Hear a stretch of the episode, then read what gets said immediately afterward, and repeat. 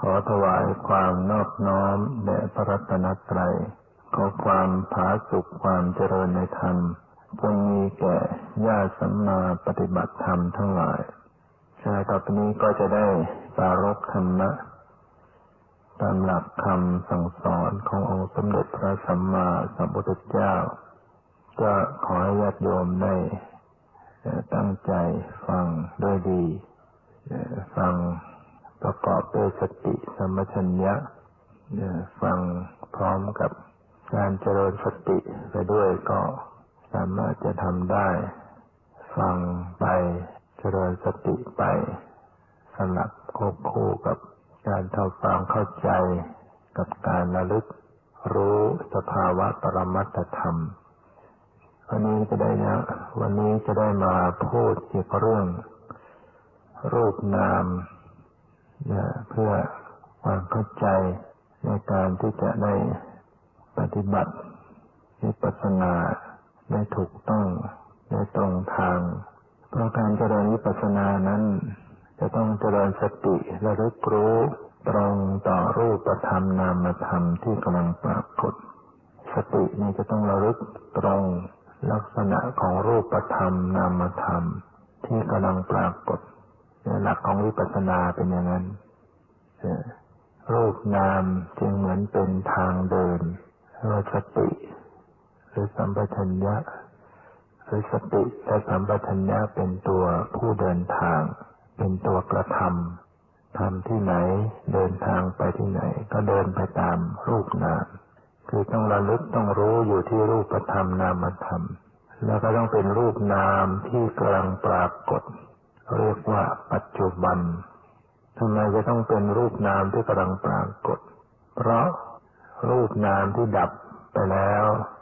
ไม่มีหลักฐาน ไม่มีสภาวะที่จะเป็นหลักฐาน แสดงหรือต้อนให้เกิดความรู้แจ้ง เพราะมันเป็นสิ่งที่ดับไปแล้ว ดับไปแล้วก็คือไม่มีแล้ว ของไม่มีจะพิสูจน์ให้รู้แจ้ง ไม่ได้ รูปนามที่ยังไม่เกิด ยังไม่เกิดขึ้น ก็ไม่มีหลักฐานที่จะป้อนให้เกิดปัญญาได้ เพราะเป็นสิ่งที่ยังไม่มี ต้องเป็นรูปนามที่กำลังปรากฏ จึงจะมีหลักฐาน จึงจะมีข้อมูล ที่แสดงให้เห็นชัดที่ให้เกิดความรู้แจ้งคือเกิดการเจริญวิปัสสนาเรื่อง การพิสูจน์ความจริงการเข้าไปรู้แจ้งสภาพความเป็นจริงสภาพความเป็นจริงก็คือรูปธรรมนามธรรมนี่แหละหมายถึงว่าชีวิตนี้ที่แท้จริงแล้วก็คือรูปนาม นอกจากรูปนามแล้วไม่มีอย่างอื่น สิ่งที่ประกอบมาเป็นชีวิตของสัตว์ทั้งหลาย เป็นเพียงรูปธรรมนามธรรมเท่านั้นเอง ที่เป็นความจริงที่เป็นของจริง นอกจากรูปนามแล้วไม่มี ไม่มีอย่างอื่นที่เป็นความจริงอยู่ ความเป็นคนเป็นสัตว์เป็นหญิงเป็นชาย เป็นตัวเป็นตนเป็นเราเป็นของเรา นั่นเป็นสมมุตินั่นเป็นของปลอมนะไม่มีความเป็นจริงโดยเนื้อแท้ ความจริงโดยเนื้อแท้แล้วก็คือรูปนาม เพราะฉะนั้นการจะรู้แจ้งทางตลอด ที่เรียกว่าวิปัสสนา ก็ต้องพิสูจน์กันที่ปัจจุบัน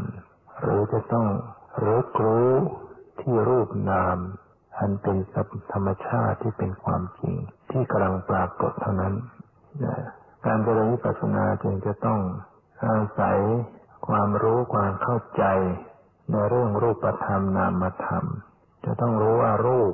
คืออย่างไร ลักษณะของรูป ลักษณะของนามเป็นอย่างไร ถ้าไม่รู้จักแล้วจะไปหาเจอได้อย่างไร ถ้าไม่รู้จักรูปจากนาม ก็ระลึกไม่ถูกรูปรูปไม่รูปรูปนามไม่ถูกเนะเพราะฉะนั้นจำเป็นที่จะต้องฟังให้เกิดปัญญาในระดับ สุตมยปัญญา ปัญญาที่เกิดจากการฟังต้องมีก่อนนะต้องเข้าใจก่อน แล้วก็จะมีจินตามยปัญญา ปัญญาที่เกิดจากการคิดนะสำหรับการ ลงมือปฏิบัติใหม่ ๆ มันก็ต้องมีจินตามยปัญญาเข้าไป วินิจฉัยว่าอย่างนี้ใช่ไหมอย่างนั้นเป็นอย่างนั้นอย่างนี้เป็นอย่างนี้ จากการที่ได้ยินได้ฟังแล้วเนี่ยจนเกิดการรู้จักขึ้นตอนแรกก็รู้จำมาแล้วก็มารู้จัก มารู้จักแล้วก็ไม่จำเป็นต้องไปคิดนึกอะไร ก็ระลึกรู้ อยู่กับรูปนามที่กำลังปรากฏอยู่เสมอเสมอ ก็จึงเกิด ความรู้แจ้งขึ้น เรียกว่าวิปัสสนาเกิดขึ้นมาฉะนั้นเบื้องต้นต้องทำความเข้าใจเรื่องรูปธรรมนามธรรมให้ท่องแท้ ว่า รูปนามเป็นอย่างไรคำว่ารูป ก็เป็นสมมติแหละคำว่านามก็เป็นสมมติ เป็นชื่อเป็นภาษา แต่ว่าเป็นสมมติที่มีสภาวะเป็นวิชมานะบัญญัติ เป็นบัญญัติที่มีสภาวะรับรองอยู่ รูปจะมีลักษณะ เสื่อมสิ้นสลายไป สิ่งใดที่มีลักษณะเสื่อมสิ้นสลายไป ไม่สามารถรับรู้อารมณ์ได้ สิ่งนั้นคือรูปคือรูปธรรม สิ่งใดที่รู้อารมณ์ได้ สิ่งนั้นก็เป็นนามธรรม สิ่งใดที่เข้าไปรับรู้อารมณ์ได้ จะเป็นนามธรรม ยกเว้นนิพพานที่เป็นนามแต่รู้อารมณ์ไม่ได้ เป็นได้แต่อารมณ์เท่านั้น เป็นผู้รู้อารมณ์ไม่ได้ นอกนั้น สิ่งใดที่เกิดขึ้นมารับรู้อารมณ์ได้นั้นเป็นนาม ก็คือจิตกับเจตสิกเนี่ยเป็นนาม การจะเข้าไปรู้ เข้าไปพิจารณา รูปนาม ก็ต้องเป็นรูปนามในตนเอง รูปนามที่ประกอบมาเป็นชีวิตของตนเอง และก็รูปนามที่มาปรากฏโดยเฉพาะรูปที่มาปรากฏทางตา ทางหู ทางจมูก ทางลิ้นทางกาย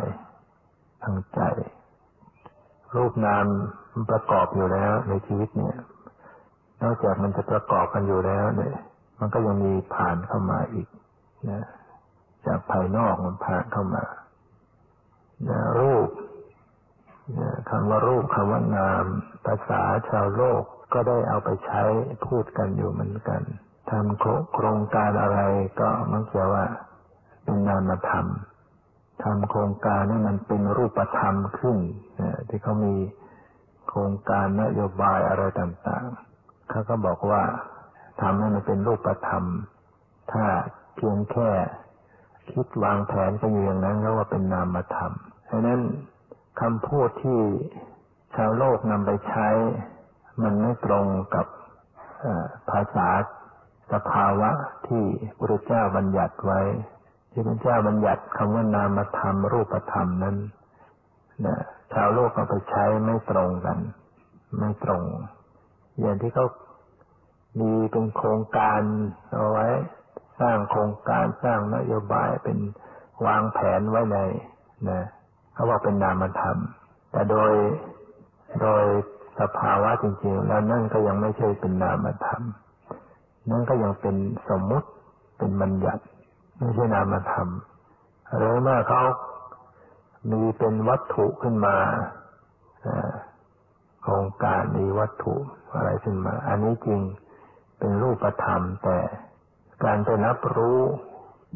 มันก็ไปรู้แบบสมมุติ ไปรู้เป็นรูปร่างสันฐาน เป็นความหมายก็เรียกว่า ไปรู้บัญญัติ หรือว่าคำว่านามในภาษาไทยเราใครที่เรียนภาษาไทย จะพบว่าคำว่านาม หมายถึงอะไร นามก็ดีสรรพนามก็ดี นามนี่หมายถึง ชื่อใช่ไหมชื่อคนสัตว์สิ่งของ ถ้าเป็นสรรพนามก็เรียกว่า ใช้แทนชื่อคนสัตว์สิ่งของนะเช่นชื่อโต๊ะเก้าอี้ แมวสุนัขอะไรเนี่ยเขาบอกว่านี่คือนาม ถ้าสรรพนามก็ใช้แทน เช่นคำว่าเขา เรา อะไรอย่างนี้แทนแทนชื่อคนสัตว์สิ่งของเป็นสรรพนาม ก็อย่าไปไปเอามาเอามาใช้ในความหมายเดียวกัน ไม่ไม่ตรงกัน นามในลักษณะภาษาไทยอย่างนั้น ตรงกันข้ามกับนามในภาษาธรรมะเนี่ยคือคืองานในภาษาไทยเป็นบัญญัติเนี่ยชื่อเนี่ย ชื่อคนสัตว์สิ่งของเนี่ย ถ้าโดยธรรมะนะถือว่าเป็นบัญญัติ คำว่าโต๊ะคำว่าสุนัขคำว่าแมวคำว่าต้นไม้นันเป็นชื่อเรียก ในภาษาธรรมะถือว่านั่นยังไม่ใช่นาม เป็นบัญญัติคำว่าเขาคำว่าเราที่เป็นสรรพนามเนี่ยมันก็เป็นบัญญัตินี่ต้องทำความเข้าใจว่า ที่เราเคยได้ฟังตามภาษาโลกคำว่านาม นั้นเอามาใช้ไม่ได้นะ เป็นสมมติทั้งหมด ชื่อ คนสัตว์สิ่งของหรือคำที่ใช้แทนชื่อคนสัตว์สิ่งของนะเป็นสมมติทั้งหมดนะโครงการอะไรต่างๆที่ว่าเป็นนามธรรมก็เป็นสมมตินะตามภาษาโลกเขาจะคิดว่า ถ้าสิ่งใดที่มองไม่เห็นเป็นนาม ถ้าอะไรที่มองเห็นขึ้นมาเป็นรูปธรรมเนี่ยคือเขาเอาไปใช้กันไม่ค่อยตรง ไม่ตรงกับ ความเป็นจริง เราก็ต้องเกิดความไฟเป๋พอมาฟังธรรมะเรื่องรูปเรื่องนาม เราก็อาจจะไปคิดติดอยู่ในที่เคยชินตามภาษาโลก เพราะฉะนั้นการจะทำฟังเข้าใจขั้นแรกก็ต้องตัดไอ้ที่เคยเข้าใจตามภาษาโลกออกไปก่อน มาทำฟังเข้าใจเสียใหม่เนี่ยรูปเนี่ยบางทีเราเคยได้ฟังว่ารูปคือสิ่งที่เห็นได้จับต้องได้คือรูป มันก็ไม่ตรงไม่ถูก รูปบางชนิดเห็นไม่ได้ จับต้องก็ไม่ได้ ก็ยังเป็นรูปธรรม และก็รูปที่เห็นได้มีเพียงเพียงรูปเดียวเท่านั้น คือรูปารมณ์ในแก่สีต่างๆรูปนอกนั้นเห็นไม่ได้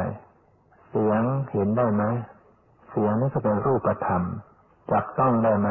ไม่ได้ เห็นก็ไม่ได้ จับต้องก็ไม่ได้ แต่ก็เป็นรูปธรรม คือเป็นสิ่งที่ มีอยู่จริง รูปกล่าวไว้ตอนต้นมีลักษณะอย่างไร เสื่อมสิ้นสลายไป เสียงมีการเกิดดับไหมเสื่อมสลายไหมกระทบ เสียงกระทบแล้วสลายตัวไหมสลาย รับรู้อะไรได้ไหมเสียงเนี่ย ไม่ได้ นั่นแหละคือรูปนั้นเสียงต่างๆ นั่นแหละคือรูปธรรมอันหนึ่ง สีต่างๆ เป็นรูป กลิ่น เห็นได้ไหมกลิ่น ไม่ได้ จับต้องได้ไหมกลิ่นอ่าดังนั้นถ้าใครไปพูดว่า รูปคือสิ่งที่เห็นได้จับต้องได้แสดงว่า ไม่เข้าใจ ไม่เข้าใจหลักธรรมะที่แท้จริงเนี่ยเป็นการกล่าวผิดนะชาวโลกก็จะไปไปเอาอย่างนั้นเนี่ยรูปคือสิ่งที่จับต้องได้เห็นได้หรือบางที ผู้บรรยายบางท่านก็อาจจะไปพูดอย่างนั้นก็มีเรื่องการผิดจากหลักความจริงของธรรมชาตินั้นกลิ่นเป็นรูปธรรมนั่นแหละเนี่ยกลิ่นเป็นรูป เพราะว่าไม่รู้อะไร เสื่อมสลายแล้วก็รับรู้อะไรไม่ได้รสรถนี่ก็เป็นรูป รถในที่นี้ไม่ใช่รถยนต์รถเมล์อะไรนะ ไม่ใช่รถไฟลอยฟ้านะรถในที่นี้หมายถึง สิ่งที่ออกมาจากอาหารจากยาง มันเป็นยางอาหารออกมา เอากายไปสัมผัส รู้เรื่องได้ไหมกายไปสัมผัสรถได้ไหมเห็นก็ไม่ได้ สัมผัสก็ไม่ได้ ได้ยินได้ไหมได้ยินรถก็ไม่ได้ สิ่งที่จะไปรับรสได้อย่างเดียวคือริ้นเท่านั้นรส จึงเป็นรูปที่มาปรากฏได้เฉพาะทางไหนรสต่างๆ นี้มาปรากฏได้เฉพาะทางลิ้นเท่านั้นเองเนี่ยอย่างเราเอานิ้วไปจี้ที่มะนาวขวานมะนาวแล้วเอานิ้วไปจี้ดูเปรี้ยวไหมถ้ามันเปรี้ยวแสดงว่ามันนึกขึ้นมาเองจำนั่นเป็นธรรมารมนึกด้วยใจกายสัมผัสไม่ได้รส สิ่งที่จะสัมผัสด้วยกายได้มีอะไรบ้าง รูปที่มาสัมที่มากระทบที่กายมีอะไรเย็นร้อนอ่อนแข็งอะไรอีกย่อนตึงได้สามรูป เรียกว่าโพธพารมเย็นร้อน เป็นรูปอะไร ไฟย่อนตึง รูป ลม แข็งอ่อน รูป ดินนี่คือรูป เห็นได้ไหมเห็นดินได้ไหมเห็นได้จะเห็นตรงไหน มองไปที่ลานธรรมเห็นอะไรดินเขาว่ามีลักษณะยังไงดิน แข็งโยมไปเห็นความแข็งได้เหรอ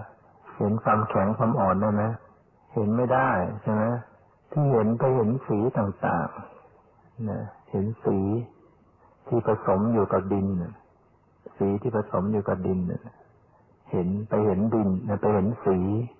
ไม่ได้ไปเห็นความแข็ง ไม่ได้ไเห็นความอ่อน ไม่ได้ไฟก็เห็นไม่ได้ เห็นไฟไหมเวลาไฟไหม้บ้านไหม้อะไร เห็นไฟหรือเปล่าเห็นสีนะไม่ได้เห็นไฟ ไฟมันมีลักษณะยังไงร้อนและเย็น ไปเห็นความเย็นได้ไหมเห็นความร้อนได้ไหมความร้อนความเย็นต้องสัมผัสที่กาย เห็นไม่ได้ ได้ยินก็ไม่ได้ ดมก็ไม่ได้ สัมผัสรู้ได้โดยทางกายนะเวลาที่ไฟไหม้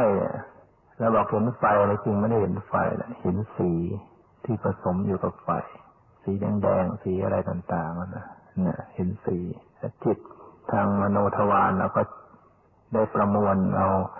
สีต่างๆออกมา แล้วจึงบอกเลยว่า ไฟกำลังลุกไหม้อยู่ทีนี้เวลาประพฤติปฏิบัติเนี่ย จะต้องเจริญสติ สัมผัสตรง ระลึกรู้ตรง ถึงตัวของรูปนามนะเรียกว่า สัมผัสกันตรงๆถึงตัวถึงลักษณะหรือจดสภาวะของรูปของนามนะเสียงปรากฏที่ไหน ที่หูก็ต้องระลึกขณะที่มันมาสัมผัสกันที่หู แล้วในขณะนั้น ขณะที่กำลังผัสสะกำลังกระทบ ได้ยิน พอเสียงมากระทบหูมันก็ต้องเกิดได้ยินขึ้น ถ้าจะพิสูจน์เสียงก็ต้องขณะนั้นเนี่ยขณะที่กำลังได้ยินเสียงนั่นแหละจะเลยจากนั้นแล้วก็ไม่รู้แจ้งแล้วต้องพิสูจน์อันอื่นเนี่ยมีรูปใหม่นามใหม่เกิดสลับเข้ามา ก็พิสูจน์อันใหม่นะนี่สรุปแล้วมีอะไรบ้างที่บอกไปเนี่ยรูป สีต่างๆ เสียงต่างๆ กลิ่นต่างๆรสต่างๆ โผฏฐัพะต่างๆ คือเย็นร้อนอ่อนแข็งอย่างตึงนี่คือรูปธรรมนะแล้วก็ยังมีรูปอื่นๆนะประสาทตา ประสาทหู ประสาทจมูก ประสาทลิ้น ประสาทกายนี่ก็เป็นรูป แต่ละรูปแต่ละรูปเนี่ยแต่ว่าเข้าไปรู้ได้ยาก แล้วก็ยังมีรูปอื่นๆนะรูปน้ำจะมีลักษณะเอิบอาบหรือไหล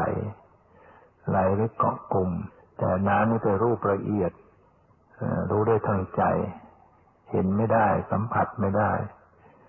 เวลามือไปจุ่มที่น้ำมันก็ไปสัมผัสเย็นร้อน เป็นธาตุไฟ มองไปก็เห็นสีต่างๆ ไม่ได้เห็นการไหล ไม่ได้ ไม่ได้เห็นการเกาะกลุ่มมันเป็นลักษณะของน้ำเนี่ยเห็นสีสลับไปสลับมา ก็เลยจิตทางมโนทวารก็นึกประมวลว่ามันไหล ที่ว่ามันไหลเนี่ยมันเกิดจากการรู้ด้วยใจ รู้ด้วยมโนทวารไม่ใช่การเห็น เห็นก็เห็นเพียงสีต่างๆเอามือไปสัมผัส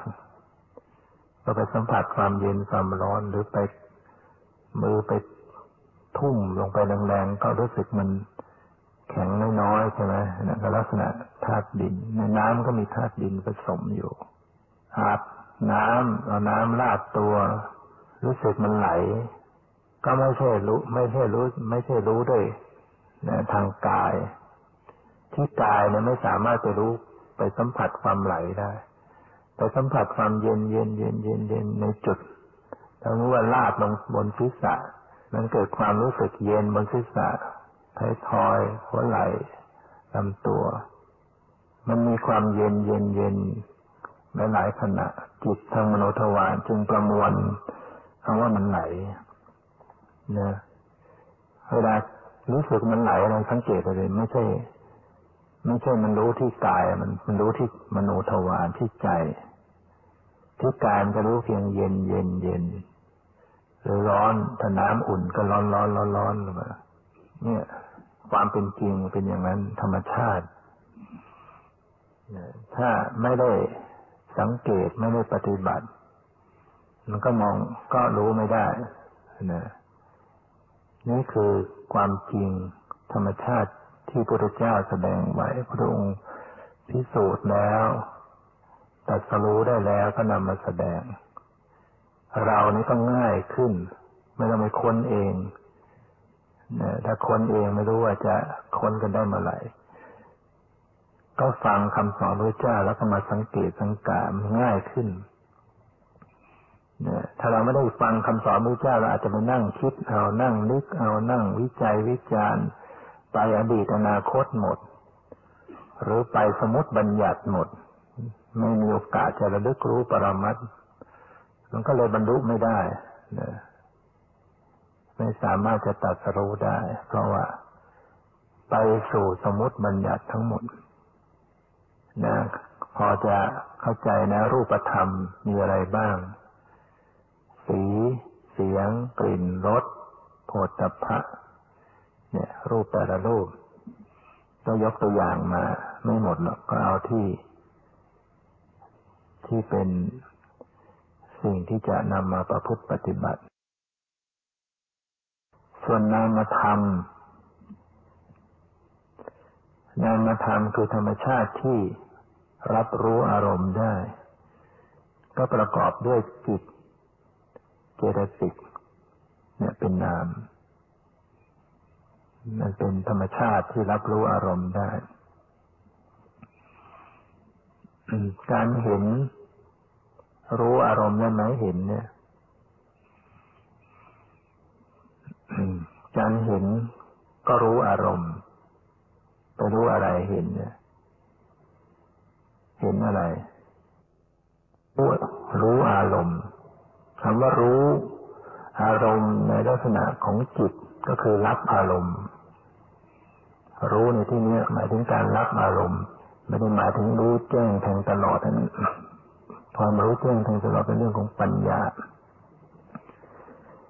ที่ว่ารู้อารมณ์ก็คือมันรับอารมณ์ จิตเกิดขึ้นมาก็จะรับอารมณ์นะเห็นนี่แหละคือจิตฉะนั้น กับการเห็นเนี่ยอันเดียวกันไหมสีต่างๆที่มากระทบที่ตากับการเห็นเป็นอันเดียวกันไหมคนละอันกันเนี่ยคนละธรรมชาติกัน สีนั่นเป็นเป็นธรรมชาติที่ ที่มาจากภายนอกใช่ไหมสะท้อนมา จากวัตถุที่มันแสงผ่านไม่ได้ มันก็สะท้อนเป็นสีมากระทบประสาทตาไอ้ส่วนการเห็นมันเกิดขึ้น เกิดขึ้นภายในตัวเกิดขึ้นที่ตา เป็นวิญญาณเกิดขึ้นมาเนี่ยแล้วมันก็ไม่ใช่มีอยู่แล้วนะมันเห็นเห็นขึ้นมาเนี่ย มันก็เกิดขึ้นขนาดนั้นเนี่ย เหตุปัจจัยมาประชุมพร้อมกัน มันจึงเกิดการเห็นขึ้นแล้วมันก็ดับลง คือมีสีมีประสาทตา มีแสงสว่าง ประชุมพร้อมมีความตั้งใจ ก็การเห็นก็เกิดขึ้น เห็นแล้วดับไหมเห็นแล้วดับหรือเปล่า ก็สังเกตเอาเนี่ยเนี่ยนามธรรมก็เป็นสังขารธรรม เป็นธรรมที่ถูกปรุงแต่งเพราะนั้นจะมีความเกิดดับ เห็นแล้วจะดับทันทีอย่างรวดเร็ว เป็นนามสีเห็นนี่เป็นนาม เป็นนามธรรม ได้ยิน ได้ยินก็เป็นนามแต่รู้อะไรได้ยินเนี่ย ได้ยินนี้ไปรับรู้อะไรไปรับรู้สีได้ไหม ได้ยินสีต่างๆได้ไหมไม่ได้ ถามว่าได้ยินอะไรได้ ได้ยินเสียง ในโลกในจักรวาลนี้ทั้งหมด ได้ยินได้อย่างเดียวเท่านั้นคือเสียง เนี่ยเขาถึงเรียกปรมัตเนี่ยปรมัตนี่คือธรรมชาติที่มันคงลักษณะของมัน เกิดกับใครเกิดเมื่อไหร่ก็จะมีลักษณะนี้ ได้ยินของใครก็คือแค่ได้ยินเสียงเราได้จึงเรียกว่าปรมัตคือธรรมชาติที่มันคงลักษณะ ไม่มีการผันแปรเปลี่ยนแปลงในลักษณะของมัน มันมีลักษณะอย่างไรก็คงอยู่กันอย่างได้ยินก็คือได้ยินเสียง มันก็คงลักษณะได้ยินเสียงไม่ว่าจะเป็นความได้ยินของสุนัขของแมวของเป็ดของไก่ของมนุษย์ของ เทวดาก็คือแค่ได้ยินเสียงเท่านั้นไม่มีใครจะเป็นผู้วิเศษได้ยินกลิ่นได้นะได้ยินรสได้ยินเย็นร้อนไม่ได้ ได้ยินได้อย่างเดียวคือเสียง เนี่ยมันเป็นเรื่องคงที่ในลักษณะของมันเรียกปรมัตได้ยินกับเสียงอันเดียวกันไหม คนละอันกัน เสียงมันเป็นรูปนะเป็นรูปที่ผ่านบรรยากาศมากระทบประสาทหูจึงเกิดได้ยินขึ้นได้ยินนั่นเป็นนาม เสียงนั่นเป็นรูป รู้กลิ่นเป็นนาม นะรู้กลิ่น เคยเกิดขึ้นไหมถ้าประสาทจมูกยังดีอยู่มันจะเกิดวิญญาณชนิดนี้รู้กลิ่นเมื่อมีกลิ่น ต้องมีกลิ่นมากระทบเลยนะ ถ้าไม่มีกลิ่นมาแล้วไปรู้กลิ่นขึ้นมาเนี่ยอันนั้น อันนั้นเป็นนิมิตแหละบางคนปฏิบัติไปทำไมได้กลิ่นเหม็นได้กลิ่นหอมทั้งๆที่ไม่มีกลิ่นมาจริง ๆ อันนั้นเรียกว่า มันเป็นนิมิต มันเกิดจากการ มันเป็นเรื่องมโนวิญญาณเกิดขึ้นมาปรุงแต่งสัญญาจำประสบการณ์ปรุงขึ้นมาทำให้เหมือนมีเหม็นจริงๆหอมจริงๆทั้งนั้นที่ไม่มีกลิ่นนะมันเป็นไม่ใช่เป็นความรู้กลิ่นจริง ๆ แต่มันเป็นเรื่องการจดจำเป็นมาก็เหมือนกับเหม็นจริง ๆ เนี่ยคนที่ปฏิบัติบางทีมีสมาธิมันสร้างนิมิตทางจมูกเนี่ยเหมือนเราก็เหมือนกันบางทีพอเขาเอ่ยเรื่องอะไรขึ้นมา เราอาจจะได้กลิ่นอันนั้นทันทีนะมันเป็นไปได้นะจากจิตของเราสร้างไว้ถ้าเราไม่ตรวจสอบไม่สังเกตสังกายดีเราก็หลงอารมณ์ได้ฉะนั้นรู้กลิ่นเกิดขึ้นมาเนี่ยเป็นนามเกิดที่ไหน ก็เกิดที่จมูก กลิ่นมันเป็นรูปรู้กลิ่นเป็นนามมันก็เกิดประชุมกันตรงนั้นแหละรู้กลิ่นกับกลิ่นประชุมกันตรงนั้นเนี่ยผัสสะมันเกิดการผัสสะกระทบขึ้นตรงนั้น ตรงที่ประสาทจมูกมีอยู่แล้วกำหนดไปที่ตรงนั้น มันก็รับรู้ทั้งกลิ่นทั้งรู้กลิ่นอยู่ตรงนั้นเนี่ยสิ่งที่รับได้ ก็ต้องรับทางจมูกเท่านั้นเอาทางกายไปรับก็ไม่ได้เนี่ยเอากายไปรับไม่ได้ เอาตาไปรับกลิ่นไม่ได้ เอาหูไปรับกลิ่นไม่ได้นี่เป็นปรมัตมันคงลักษณะของมัน รู้รสเป็นนาม รู้รสเป็นนาม รสมันเป็นรูป รู้รสเป็นนาม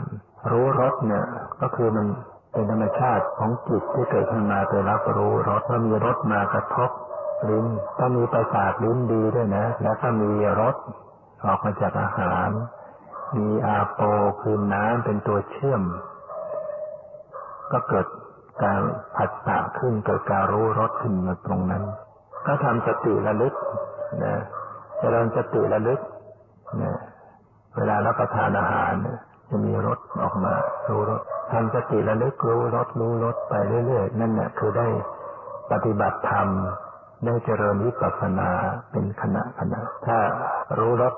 เกิดขึ้นมาสติระลึกก็ได้ได้สะสมสติเป็นขณะขณะเรื่อยๆไป วันหนึ่งหนึ่งทานอาหารทุกครั้งทุกครั้งได้เจริญสติเก็บคะแนนไปเรื่อยๆเรื่อยๆนั่นมันก็ไม่ใช่มีแต่รสเท่านั้นนะเวลาทานอาหาร กลิ่นก็มีรสก็มี เสียงมีไหมเวลารับประทานอาหารเคี้ยวอยู่ในปากแม้หุบปากมันก็ได้ยินนะมีเสียงมีกลิ่นมีรสนะมีเย็นมีร้อนอ่อนแข็งหย่อนตึงนะสัมผัสที่กายนี่ยความรู้สึก ความรู้สึกที่ไปมีรู้สึกเย็นรู้สึกร้อนรู้สึกอ่อนรู้สึกแข็งรู้สึกหย่อนรู้สึกตึงเป็นนามให้ตัวเย็นร้อนอ่อนแข็งหย่อนตึงเป็นรูป อย่างขณะนี้มีเย็นมากระทบผิวกาย ก็รู้สึกเย็นขึ้น เนี่ยขณะนั้นมีการผัสสะมันรู้สึกขึ้นมา กระทบ ก็ต้องระลึกพิสูจน์ตรงขณะที่มันกำลังกระทบ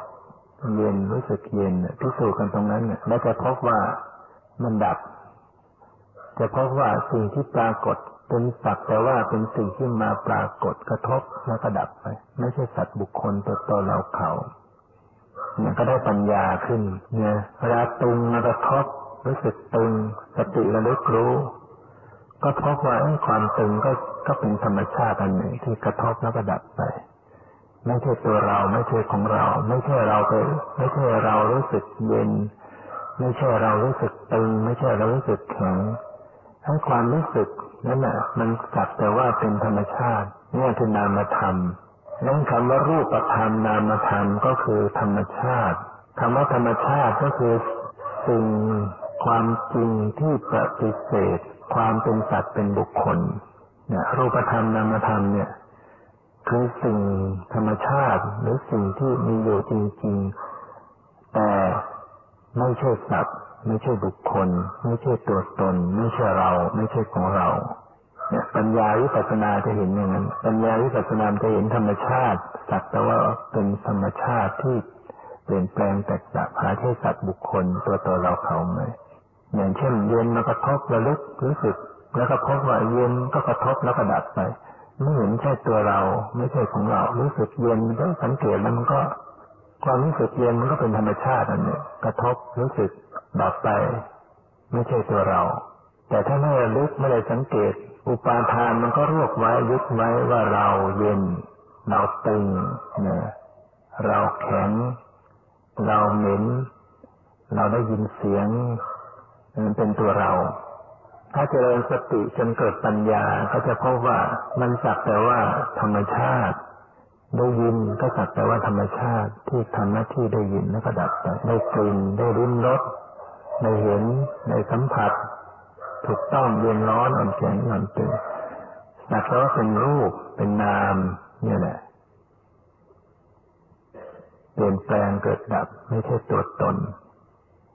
ในความเป็นจริงเขาเป็นอย่างนั้นอยู่ ก็ไม่ใช่ตัวตนอะไรเลย แต่เป็นหลงเอาเองปุถุชนเป็นหลงเอง ไปยึดเอาเอง ไปตัวเอาเองนะแต่ถ้าหากว่าที่กายเนี่ย มันกระทบกันมากตึงมากแข็งมาก เย็นมากร้อนมาก มันก็เกิดเป็นทุกขเวทนาขึ้นไอ้ตัวทุกขเวทนาหรือก็เป็นเวทนาเจตสิก ที่เกิดร่วมกับจิต จิตที่กำลังรู้สึกเย็นร้อนหนันแข็งเย็นตึงเนี่ยเวทนาที่เกิดร่วมเนี่ยมันจะเป็นทุกขเวทนา ไม่สบายกายอย่างเช่นขนาดเนี้ยท่านทั้งหลายก็อาจจะปวดเมื่อยเนี่ยเจ็บแน่นอึดอัดไม่สบายกาย เป็นทุกขเวทนาทั้งเวทนานี้ก็เป็นเป็นนามธรรม ที่ประกอบกับจิตก็ทำสติระลึกรู้สังเกตทุกขเวทนาที่ปรากฏ ความปวดความเจ็บความเมื่อยความชาให้เห็นว่า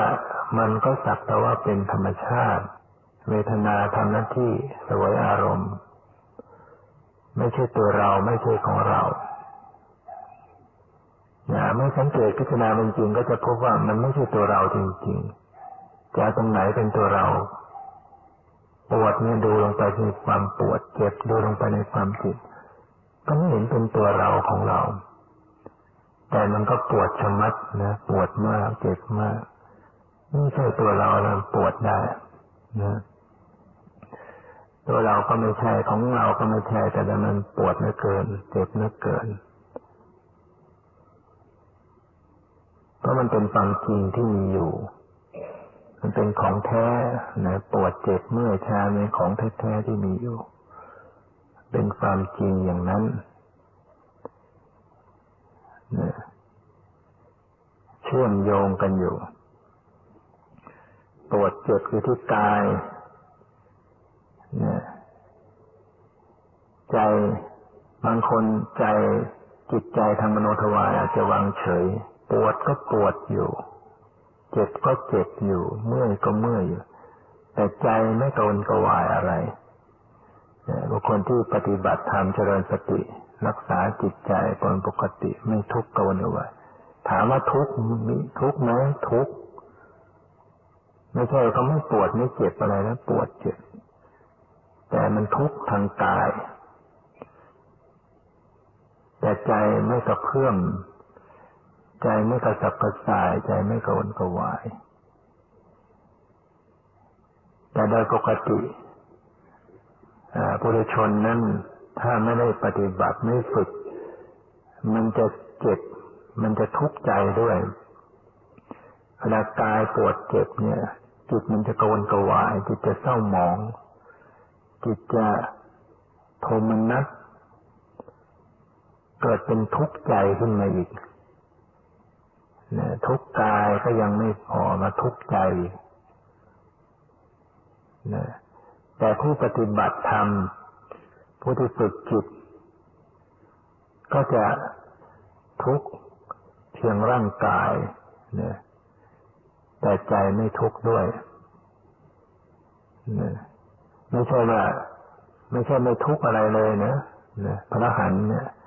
ผู้ที่สิ้นกิเลสแล้วเนี่ย จะไม่ทุกข์อะไรเลยไม่ใช่ ทั้งก็ปวด ทั้งก็เจ็บ ทั้งก็หิว ทั้งก็กระหาย ทั้งก็ร้อน ทั้งก็หนาว เราเคยอ่านเรื่องราวของพระหันออกจากนิโรธสมาบัติเข้าไปดับจิตเจตสิกอยู่เจ็ดวันออกมาก็หิวในบินธบาตถ้าท่านไม่หิวท่านคงไม่ฉันนะท่านหิว ความหิวเป็นกิเลสหรือเปล่าความหิวไม่ได้เป็นกิเลส เป็นทุกขเวทนาหิวอยู่ที่ไหนหิวไม่ได้อยู่ที่ใจนะไอ้ที่ใจหิวมันมันอยากมันเป็นตัวอยากไม่ใช่ตัวหิว อย่างบางคนเนี่ย ท้องอิ่มแล้วยังอยากนะอิ่มแล้วยังอยากมันไม่ใช่หิวไอ้ความอยากไม่ใช่หิวความหิวมันอยู่ที่ไหน ท้องร้องจอกอะไรเงี้ยนะแสบท้องเป็นทุกข์เช่นบางคนเขาหิวแต่เขาไม่อยากเช่นโยมถือศีลเนี่ยหิวนะแต่ใจไม่ได้อยากเขารู้ว่าอยากไปเขาไม่ได้ไม่ได้ไม่ได้รับประทานนี่จะอยากว่าทำไมนะหิวแต่ไม่อยาก แต่บางคนอยากแต่ไม่ได้หิว เจออะไรอยากกินเรื่อยๆไปแต่ท้องก็อิ่มกินเกินพอดีนะนะใจมันอยาก แต่ว่าท้องมันอิ่มแล้ว ฉะนั้นทุกทุกทางกายกับทุกทางใจคนละส่วนกันนะ ทุกทางกายกับทุกทางใจ ทุกทางกายเนี่ยต้องเป็นไปตามสภาพของมัน แต่ทุกทางใจนี่มีสิทธิ์แก้ไขได้ ทุกข์ทางใจเนี่ยมีสิทธิ์จะดับได้ สามารถจะฝึกให้สิ้นไปได้เอ้ทุกข์ทางใจมันมาพร้อมด้วยกิเลสนะมาพร้อมด้วยอกุศลจิตเนี่ย ทุกข์ทางใจ โดยเฉพาะโทมนัสมันจะมาพร้อมด้วยโทสะพร้อมด้วยความโกรธนะ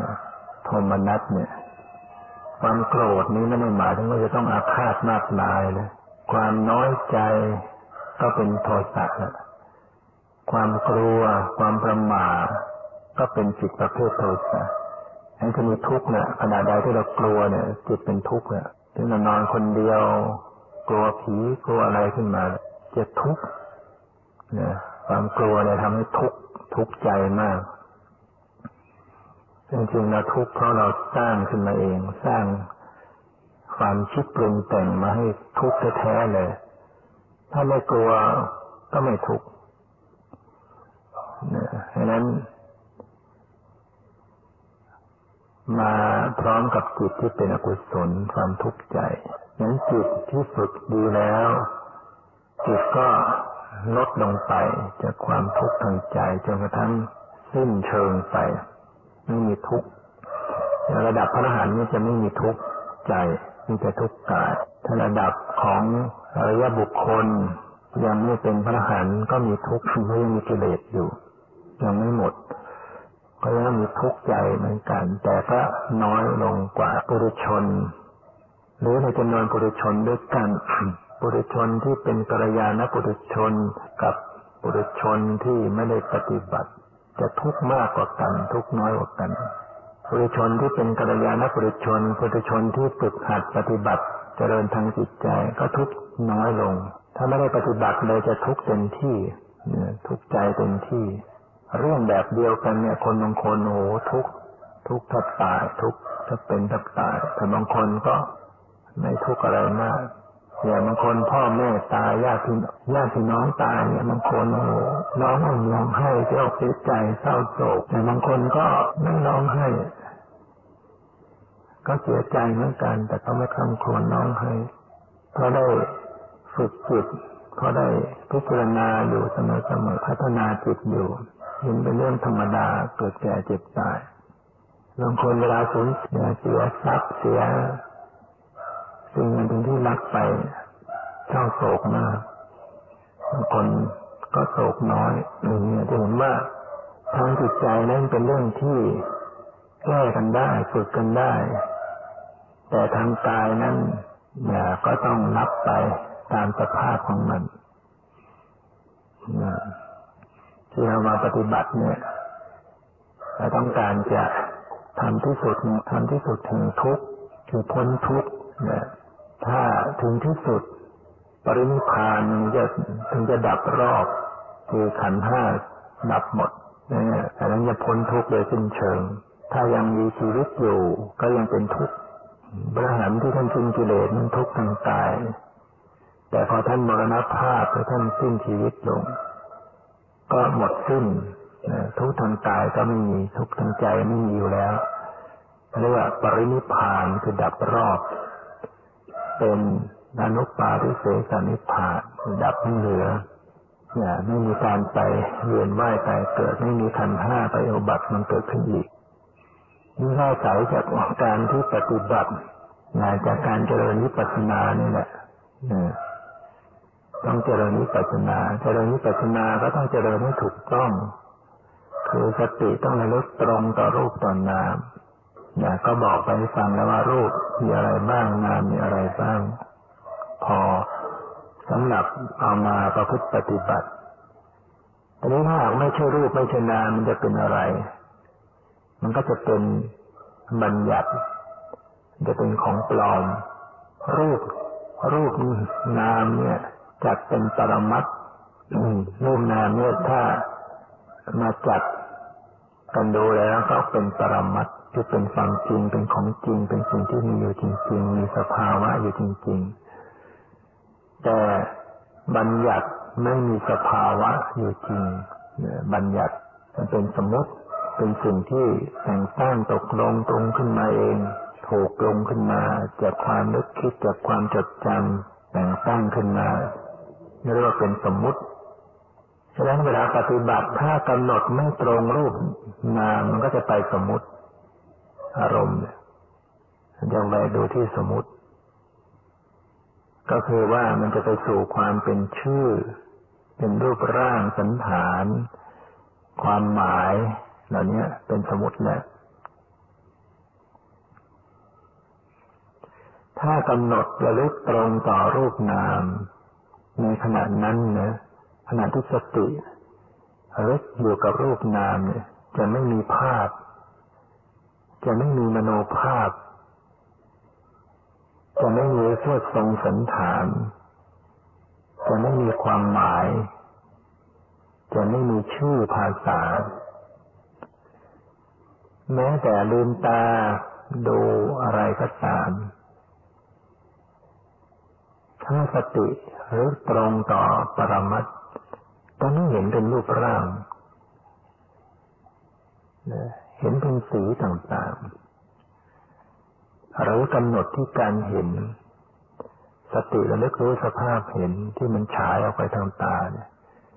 ก็จะพบว่าการเห็นก็สักแต่ว่า ธรรมชาติที่ปรากฏหมดลงขณะใดที่เลยออกไปเป็นรูปร่าง เห็นวัตถุสิ่งของเป็นรูปทรงสันฐานอันนั้นเรียกว่าจิตทางมโนทวารมันปรุงแต่ง มันตรึกนึกมันประมวลอย่างรวดเร็ว ก็เลย เป็นสุดทรงสันฐานนะปุถุชนก็จะมีความรู้สึกว่าเห็นได้ เห็นรูปเห็นรูปร่าง เห็นคนเห็นสัตว์เห็นนกเห็นภูเขาต้นไม้ เป็นสมมติหมดนะความจริงไม่ได้เห็นเป็นการนึกเอาคิดเอาเสียงก็เหมือนกันเนี่ยพอได้ยินเสียงก็เป็นเสียงสุนัขเสียงรถเสียงคน มีความหมายต่างๆเป็นบัญญัติไปหมดปรมัตจะอยู่แค่เสียงแค่การได้ยินนะ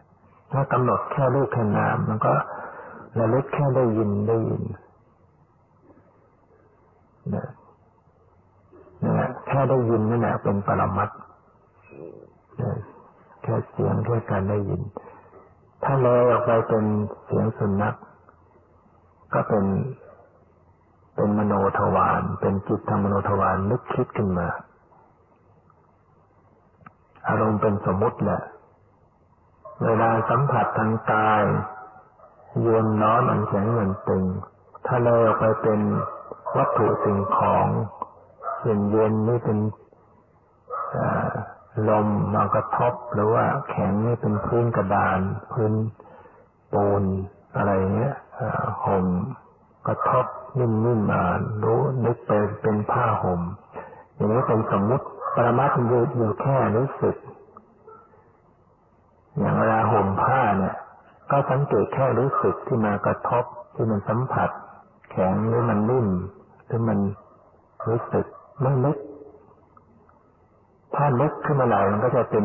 ภาพ เป็นภาพผ้าห่มพื้นผ้าห่มเป็นมีความหมายอย่างนั้นเป็นสมมติวิปัสสนาจะระลึกความรู้สึกที่รู้สึกกระทบสัมผัสเนี่ยแต่นี้ว่าบางคนบางท่านก็อาจจะสงสัยว่าเอ๊ะ มันได้ยินทีไรมันก็เป็นสุนัขเห็นทีไรก็เป็นคน